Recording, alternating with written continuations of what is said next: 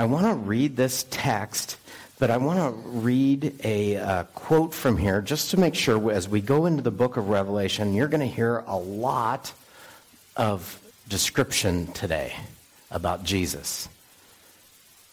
And the way I want you to do this is this Revelation is nothing if it's not focused on Jesus Christ. It is difficult, though, to sustain focus when there are so many fascinating symbols to pursue and so many intriguing subjects to take up. So we have to be highly disciplined in our imagination to remember to focus on Jesus. But that is the only way Revelation can be read sanely. That's the, what he says here. So I'm going to read it, and then I'm going to talk about this a little bit, okay? This is from Revelation 1 9. I, John, am your brother and your partner in suffering in God's kingdom and in the patient endurance to which Jesus calls us. Now, before we get very far, there's a lot right there. I could preach that whole thing right there for a long time. Jesus, I'm your brother, your partner in your current suffering. I live where you live. The things that go wrong in your life or the things that go wrong in my life, we're right there together. That's the moment of, of actually, I know who you are and you know who I am because we've been through it together and we're going through it. Is there anybody in the room that's going through something right now that doesn't want to be alone in that? You, you want to be alone, you want to, you want to have friends, right? You, you want to, I am your brother and your partner in the suffering. As we do this, it's also important to hear Jesus say, I am. And then he says, I was, and so here it is. And, and I'm also a partner in God's kingdom. He made us heirs to the kingdom. In the past, when we met him, we became fellow heirs. I am a partner. I was. I made you a partner in the kingdom of heaven and also in the patient endurance to which Jesus called us to. I am, I was, and I will be. I am with you. I, in the past, when we met, we became heirs to the kingdom. But now, in the future, we will also have to have some patient endurance because Jesus calls us to that. I, John says, I was exiled to the island of Patmos for teaching and preaching the word of God and the testimony about Jesus. How many of us have suffered a little bit for mentioning Jesus, or we've had somebody look uh, sideways at us, or, or maybe sneer at us because we talked about Jesus? Do you know what happened to John?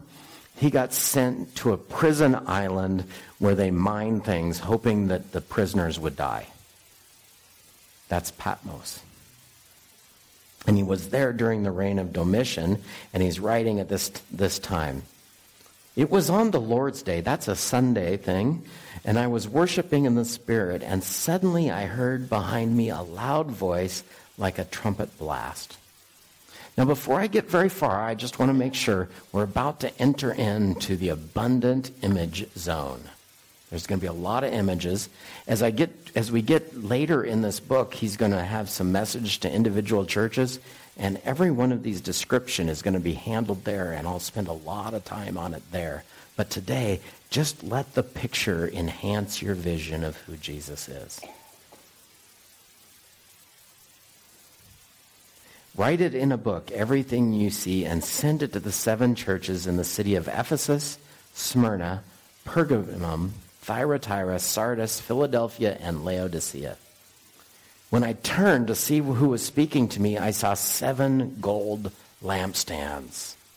And standing in the middle of the lampstands was someone like the Son of Man, and he was wearing a long robe with a gold sash across his chest, and his head and his hair were white like wool, as white as snow.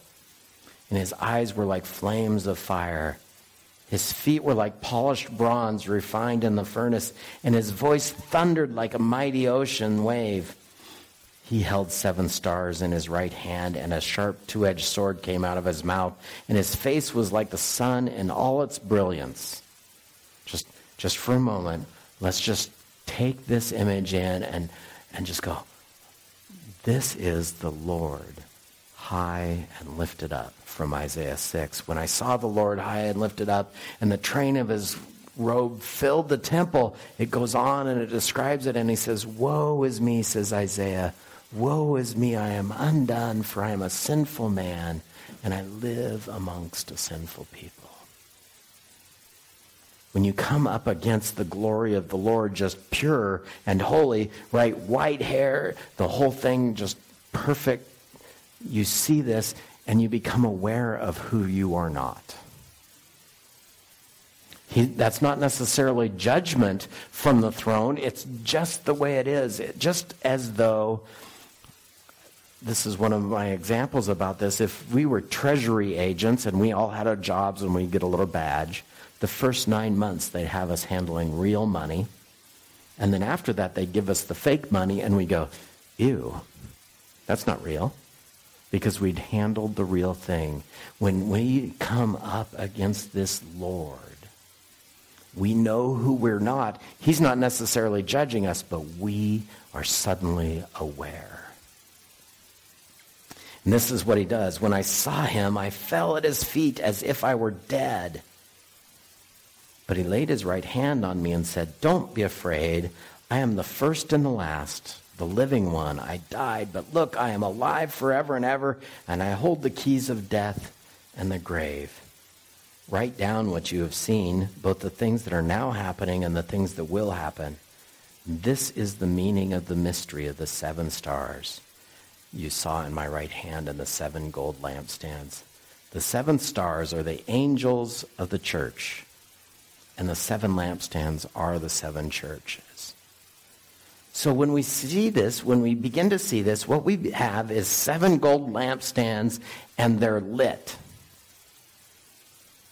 I want you to begin to hear if those lampstands are the churches and the lights are the angels of the churches. Angels is an interesting word here. It could be the witness of the church, it could be the message of the churches, it could be right? It's not necessarily a heavenly being here, but the, the gospel that's presented from those churches. I want you to begin to think, I am the light of the world, says Jesus. And the light comes in the lampstands and lights the world, and the whole world sees who Jesus is because of the witness of those churches.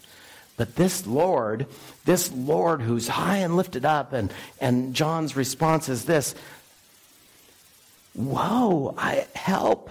I fell at his feet as though dead. I've seen the Lord, and he is holy. But I want you to remember something right in the midst of that thing that this Jesus that we talked about our favorite images, the, that we walk along the beach, or we've got a cottage in our heart, or, or he's holding us in his hand, this what a friend we have in Jesus is this one over here too. So we have what a friend of Jesus, the, the Galilean carpenter's son who walks aside, beside us and knows who we are from Nathaniel this morning in the Bible reading and loves us and he sees us and he walks alongside of us and is merciful and healing and all that stuff. He is also this Lord high and lifted up. There is more going on in the world than we know. But one of the things we need to do is this we need to recognize that we have a friend in Jesus. But if we only have a friend in Jesus and he's not the Lord high and lifted up, he can't affect or he can't help us when we come up against our real problem, which is death. Now, some of us don't really think we have a death problem, and we don't if we have Jesus. But if you don't know Jesus and the snow is coming off the roof, that's what that is. but if you, if you know Jesus, then you no longer have a death problem because he has the keys to death and Hades. But he is also your friend the one who walks alongside you on the beach, the one who carries you in this spot. But if you only have this Lord high and lifted up, all you have is this moment where you're saying, Lord, have mercy on me. And he does show mercy. Don't, don't look past this moment where the Lord takes his hand and says, don't worry. Just don't be afraid. I've got you. So, right in that moment, the Lord that is high and lifted up is also your friend. What a friend we have in Jesus, guy, who walks alongside you. But it's important to remember that the what a friend we have in Jesus is how we begin to know who he is and what his character is like. But what his character like also has the full force of the Lord's power and glory and majesty. And how much so do we know this? Well, look at this. This is the image. A, a, one standing like the Son of Man, wearing a long robe and gold chest with white hair and white as snow. Daniel 7, verses 7 and 9. This is the Lord. They call him the Ancient of Days, the I am, the I was, and I will be. But there they're describing God, but now this is Jesus. Jesus is God. But it's, it's, it's the clarity of the vision at this moment. And his hair, white as wool, as white as snow, and his eyes like fire. When he sees you, just recognize that he sees you and knows who you are. There's no fooling this God. Have you ever had somebody you've ever been near and they look at you and you just knew they knew something about you? They just looked right through you. They got you just like that. Have you ever had somebody's penetrating? Jesus, his eyes are like flames of fire, penetrating, purifying, seeing. And yet he still is the one who puts his hand on you and says, Don't be afraid. I see who you are. I know who you are. I'm the one who conquered death, and I've got you. There's more. Okay, so here's one. I just want you to know his feet were like polished bronze refined in the furnace, and his voice thundered like a mighty ocean. Now, I've read 15 commentaries on the polished bronze feet, and I now have 16 opinions. And I would like to say majesty, power, solid. Now, one of the, a lot of the commentaries bring up Nebuchadnezzar's statue uh, in his dream where it had a gold head and, and the final kingdoms, and his feet were of clay and breakable. That his feet, that this bronze is, is an unshakable kingdom. Now I know what the I know what the bronze means when it's in the letter from Thyatira because they make a special bronze there and he's saying don't look after your own things come to the real maker of it. But here it's different. And I know what it means to have his voice thunder like waves because this is in Acts Paul who writes about 40% of the New Testament, has gathered letters from the leaders in Jerusalem because he wants to take out the church. And he's on the way to Damascus, and he's got these letters, and right in the middle of the road is this bright and shining light. The Shekinah glory of the Lord shows up right in the middle of the road in front of him and says, Saul, Saul, why do you persecute me? And he goes, and he falls down as dead and says, in a voice with the trumpets and all this stuff. And he says, Lord, who are you? And the voice out of the glory of God says, I am Jesus whom you are persecuting.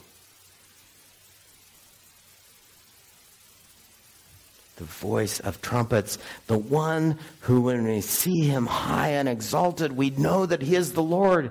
But don't ever let go of this moment that He is the Lord, but He is also the one who walks beside us in the midst of our struggles, who has been there and knows that He's just like John. I know you in the midst of this struggle, and I'm partners in that struggle with you, and I'm also partners in the kingdom of God with you, and I'm a partner in the obedience that we're called to. And Jesus is there with us. So, what do you hope Jesus will do and say to you when you're having troubles in your life? Do you hope that as a church, and this is from one of the commentaries, he's sort of doing this, when you come and you have trouble, how does the Lord respond to you? Does if we have trouble and, and we're being persecuted, does do we hope the Lord will come and give us a plan to build up a task force on political terror so we'll learn how to deal with it more better? Or perhaps this, I'm reading from a commentary. No, by giving John a set of new programs to be implemented in various congregations on the mainland, is that what you hope he will do when he's in the Lord's Spirit that day? No. Do you all, maybe he'll hope that in the midst of this struggle, God will help us form a resistance movement and we'll fight up and rise up against the, the enforcing kingdom that we don't like. Or perhaps on a church level, it says here that will he'll give God more cash. God will give John more cash for the church budget so all the bills can be paid and everything. But that is not what he does in the midst of the struggle. He pulls back the curtain to show you exactly who Jesus is. So if you're struggling with something and you want a program and you need this stuff, there are some of those things. But if you come to the Lord in the midst of your struggle, what you get is the Lord high and lifted up, even if he's got his hand on you saying, don't worry, I've got you. Don't be afraid.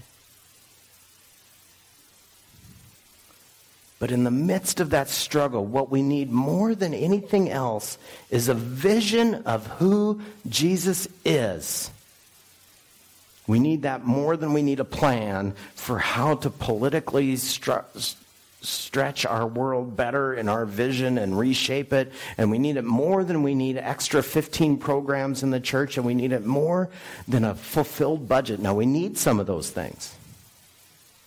But what we need more than any of those things is this a view of who Jesus is complete and whole. And so you have this picture of Jesus, of the carpenter's son who, who walked the land that we got to know, and, and the people who saw him said, He does everything well. And that is Jesus. But don't forget that Jesus is also this one with the glory and the honor lifted up high because he has overcome death and is there with us. Now, the main picture of this seven gold lampstands and hint is that he is amongst the lampstands, and those lampstands is the churches. So if you're thinking he's far away, even if he's that majestic one or he's the carpenter, he's so far away, the picture here is that in the midst of the churches, he is alive and moving and active. That he's not 35 million miles away, just stirring the pot with his finger. But he's walking amongst his people in the lampstands. And those lampstands is the light. He is the light of the world, and we bear that light because he is our partner that way. There is more to say there is always more to say about who Jesus is. But if this is only your vision of Jesus, I invite you to enlarge your vision to see him as the Lord as well as the friend.